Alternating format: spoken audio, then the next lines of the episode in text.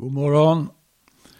Vi har lyssnat till ett antal repriser på torsdagmorgnarna på sista tiden. Nu så tar jag nytt tag i det här med att göra program. Och jag tänkte faktiskt att vi skulle titta på en bok av Watchman Nee. Och jag vet inte om den här boken är översatt till svenska. Jag kan inte hitta någon översättning. Dess eh, titel på engelska det är The Latent Power of the Soul. Och det översätter jag till själens inneboende kraft.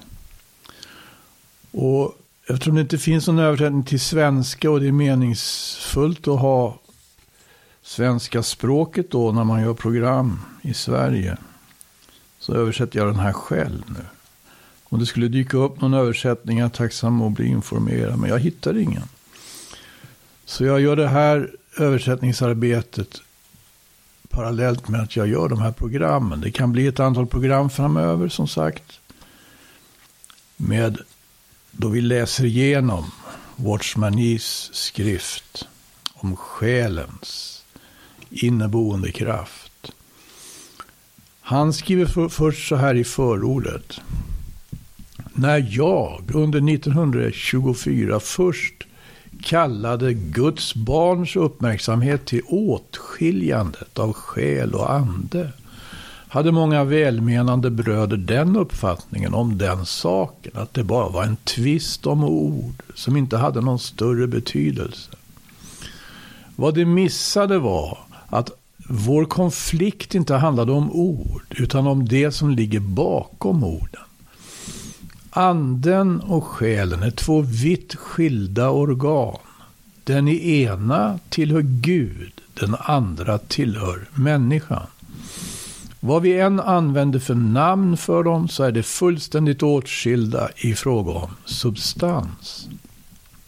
En fara för den troende är att missta anden för själen, eller själen för anden och så blir lurad att acceptera de onda andarnas motangrepp med avsikt att bringa oordning i Guds verk.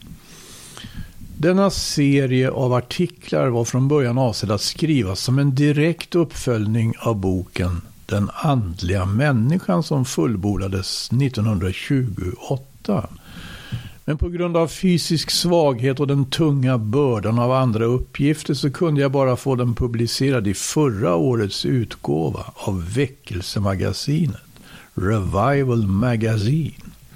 Som svar på läsares begäran ger jag nu ut detta häfte. Den största fördelen med att känna till skillnaden mellan ande och själ består i att uppfatta själens inneboende kraft och att förstå dess förfalskning av den helige andes kraft. Sådan kunskap är inte teoretisk utan praktisk på det viset att den hjälper människor att gå Guds väg.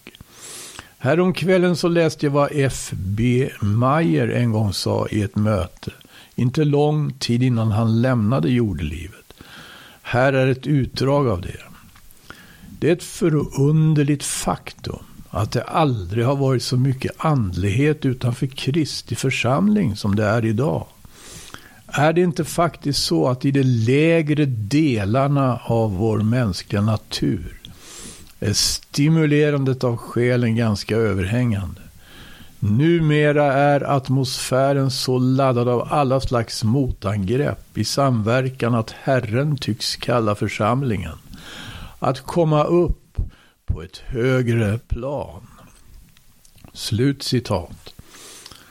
Situationen idag är farlig. Må vi pröva allt och hålla fast det som har gått enligt första Thessalonikerbrevets femte kapitel och vers 21. Amen. Skrev Watchman i den 8 mars 1933. Och vi fortsätter första kapitlet har just rubriken Själens inneboende kraft. Och ett citat från Uppenbarelsebokens 18 kapitel, verserna 11 till 13. Och köpmännen på jorden gråta och sörja över henne, över det stora Babylon. Då nu ingen mer köper de varor som de fraktar. Guld och silver, ädla stenar och pärlor, fint linne och purpur, siden och schalakan. Allt slags välluktande trä, alla slags arbeten av elfenben och dyrbaraste trä. Av koppar och järn och marmor, därtill kanel och kostbar salva rökverk, smörjelse och välluktande harts, vin och olja, fint mjöl och vete, fäkreatur och får, hästar och vagnar, livegna och trälar. Det här gör Wortsman i den anmärkningen att i grekiskan så står det faktiskt själar, människors kroppar och själar. Och då stämmer Karl XIIs översättning bättre då med grundtexten. För där står det just inte livegna och trälar utan människors kroppar och själar. Varsågod och notera här, skriver Watchman i, i detta stycke med listan över varorna som köpmännen handlar med. Att den avslutas med människors själar. Guld och silver, hästar och vagnar är alla naturliga bytesvaror som man kan handla med. Också slavar kan köpas eller säljas. Men här har vi en handel med människors kroppar. Vidare så finns det ett utbyte av människors själar i köpöverenskommelserna. Så står det också skrivet enligt första Korinthierbrevets femtonde kapitel, vers 45 46 att den första människan, Adam, blev en levande varelse med själ. Den sista Adam åter blev en levande görande ande. Men icke det andliga det första, utan det själiska. Sedan kommer det andliga. Och ytterligare citat från skriften då, första Moseboks andra kapitel och sjunde vers. Och Herren Gud danade människan av stoft från jorden och inblåste livsand i hennes näsa. Och så blev människan en levande varelse. Under de senaste två åren har jag starkt känt av behovet att överlämna ett sådant budskap som det jag nu frambär. Det är ett såväl intrikat som djupt budskap. Det kommer inte att vara lätt för talaren att framställa, inte heller för höraren att förstå. Av den anledningen införde jag inte detta budskap i tredje delen av den andliga människan. Men jag har alltid känt att jag, att jag borde framföra det. Särskilt efter att ha läst olika böcker och tidskrifter. Och efter att i viss omfattning haft kontakt med denna världens människor. Jag förnimmer hur dyrbar den sanning är som vi har blivit privilegierade att lära känna. I beaktande av den nuvarande situationen och tendensen hos den kristna församlingen såväl som hos världen är jag helt enkelt tvungen att dela det som jag har fått mig givet. Annars skulle jag placera ljuset under skeppan. Stycket som kommer nu har rubriken Trilogin, ande, själ och kropp. Det står i första Moseboks andra kapitel som så, i sjunde versen. Och Herren Gud danade människan av stoft från jorden. Detta handlar om den mänskliga kroppen. Vidare, och inblåste livsande i hennes näsa detta beskriver hur Gud gav ande åt människan. Det var Adams ande.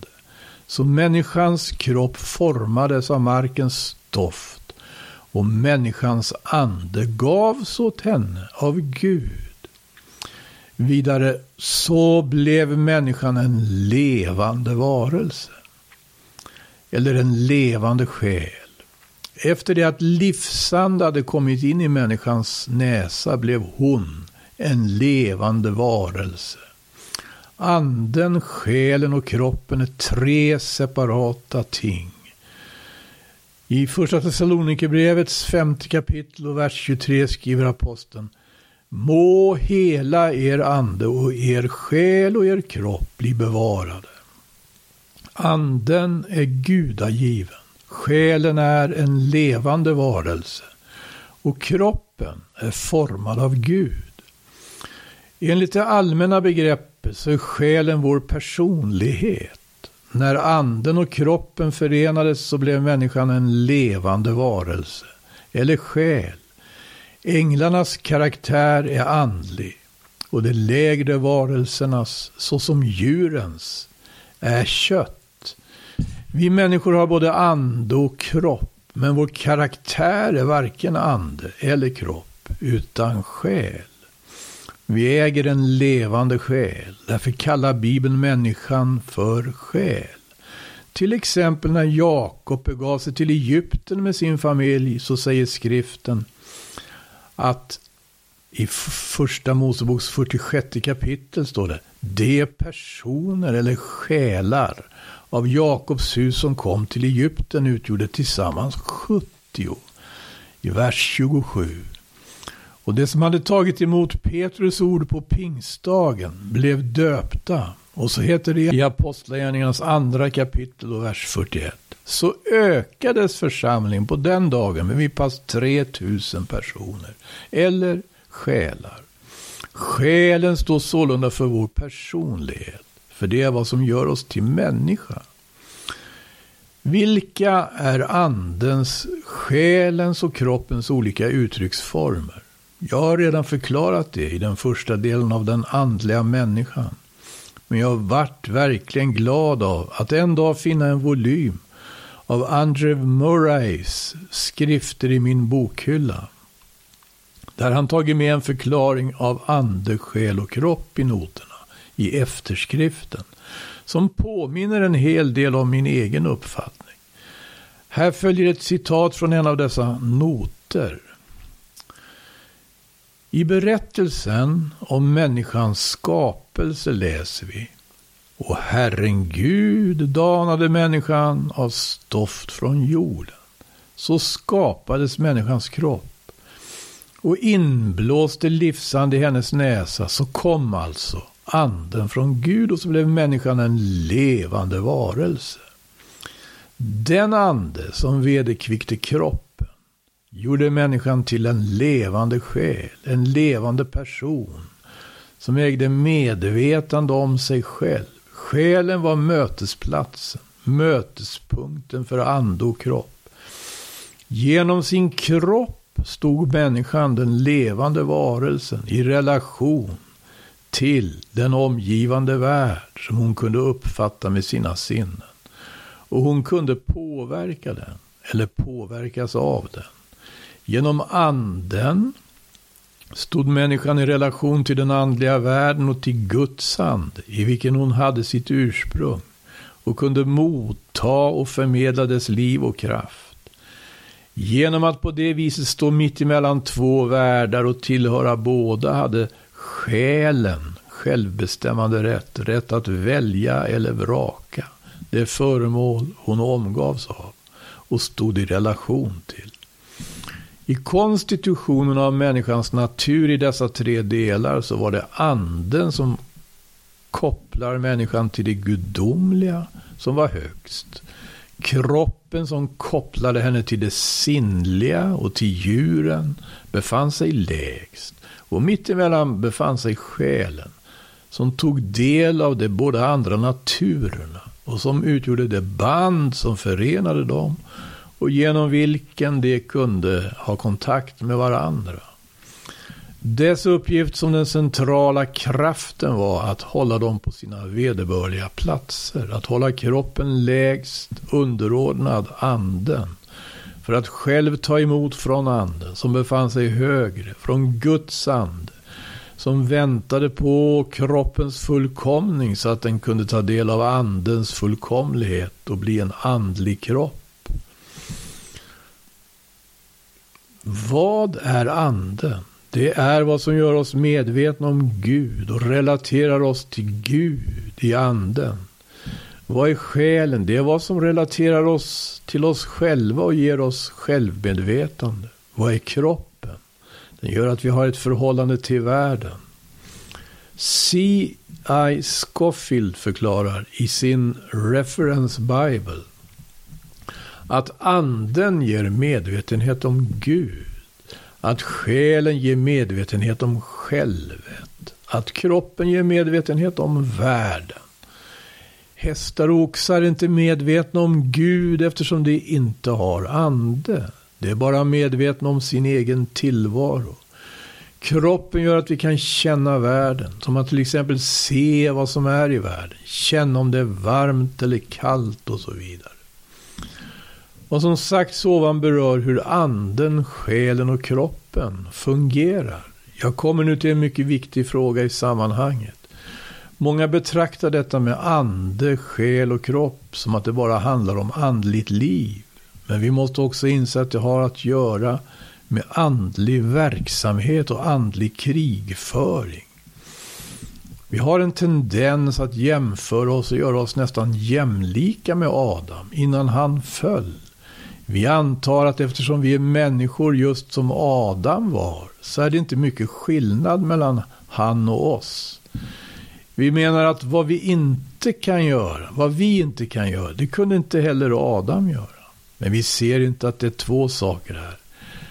För det första, å ena sidan kan vi inte göra vad Adam inte kunde göra. Nej, men också en annan sak. Vi kan inte göra vad Adam kunde göra. Jag är rädd för att vi inte inser hur kapabel Adam var. Om vi uppmärksamt studerar Bibeln förstår vi vilken slags människa Adam faktiskt var innan han föll.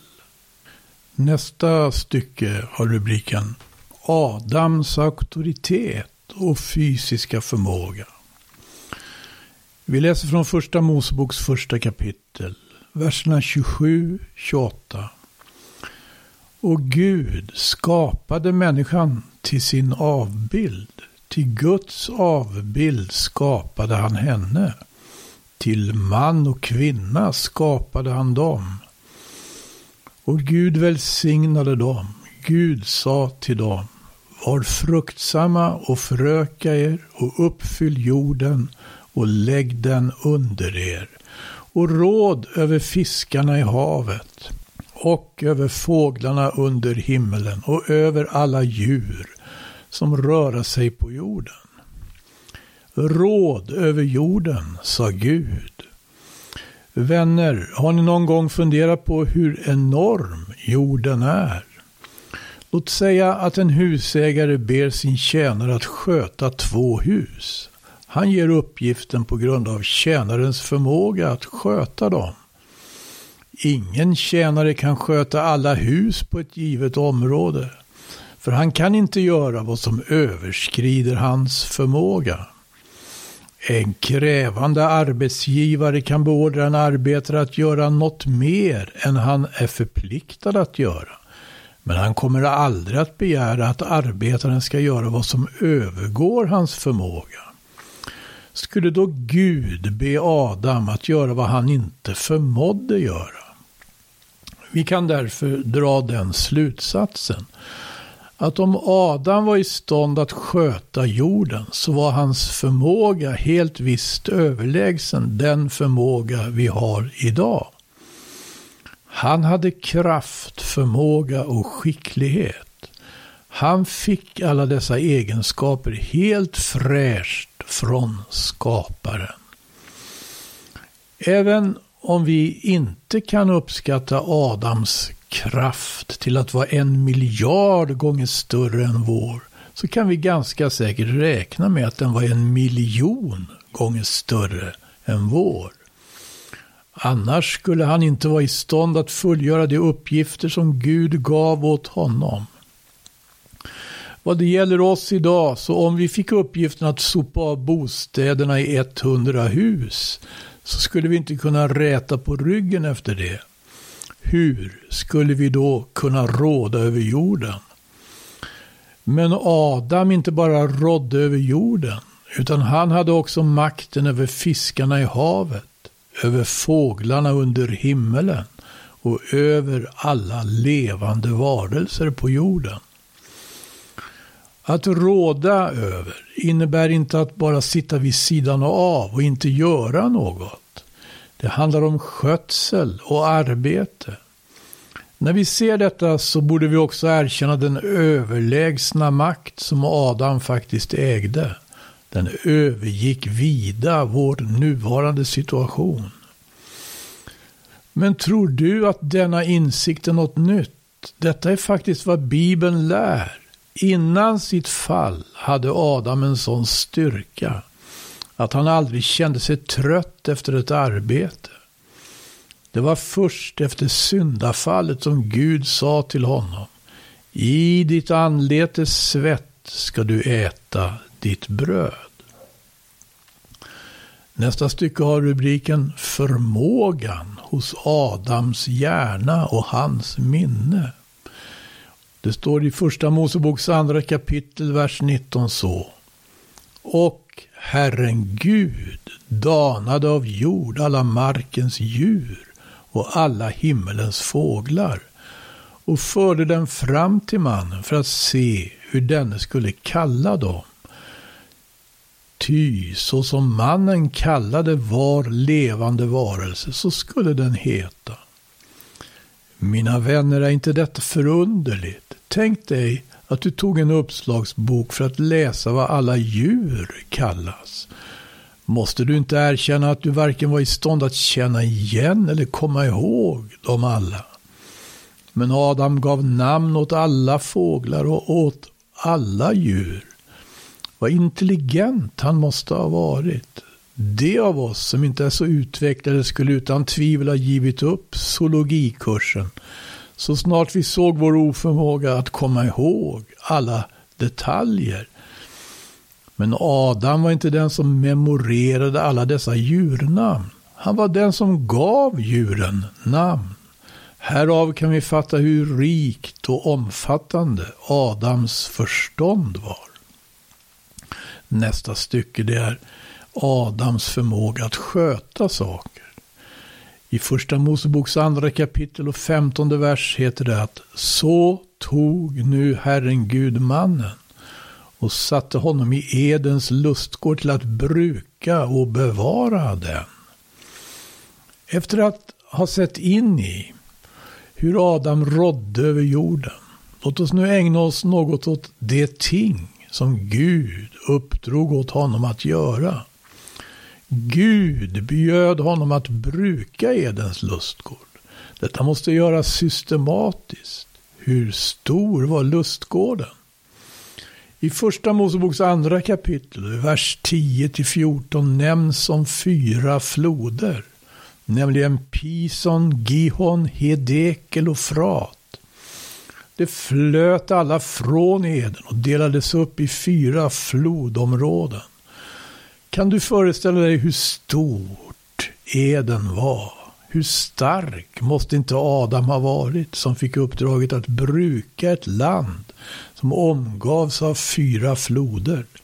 Han skulle inte bara bruka det utan också bevara det. Han skulle bevara lustgården så att den inte invaderades av fienden. Därför måste den makt som Adam hade i de dagarna ha varit ofattbar. Han måste ha varit en man med häpnadsväckande förmåga. Alla hans krafter inneslös i hans levande själ. Vi skulle se Adams kraft som övernaturlig och mirakulös. Men så långt det angick Adam själv var dessa krafter inte mirakulösa utan mänskliga, inte övernaturliga, utan naturliga använde Adam alla sina krafter den dagen. Från vad som framgår av vårt studium över första Mosebok blev han inte uttröttad. Han hade nyligen blivit skapad av Gud. Men innan han kunde ådagalägga all sin kraft föll han. Så långt alltså idag då ur den här boken The Latent Power of the Soul. Eller som jag översatte Själens inneboende kraft av Watchman Nee. Den bok jag läser ur är alltså på engelska och utgiven av Christian Fellowship Publishers 1972. Och bibelcitaten i den står det här är från American Standard Version. Jag har eh, citerat, jag har använt eh, 1917. Och det var en del som sagt av första kapitlet. Vi är inte klara med första kapitlet än. Utan eh, vi kommer fortsätta gå igenom den här boken och eventuellt någon gång också kommentera. Jag vill bara säga det att eh, eh vid upprepade tillfällen så nämnde författaren Watchman här om en annan bok. Den andliga människan. Den boken eh, finns översatt i alla fall en första del till svenska. Om jag är rätt informerad. Tack för den här gången.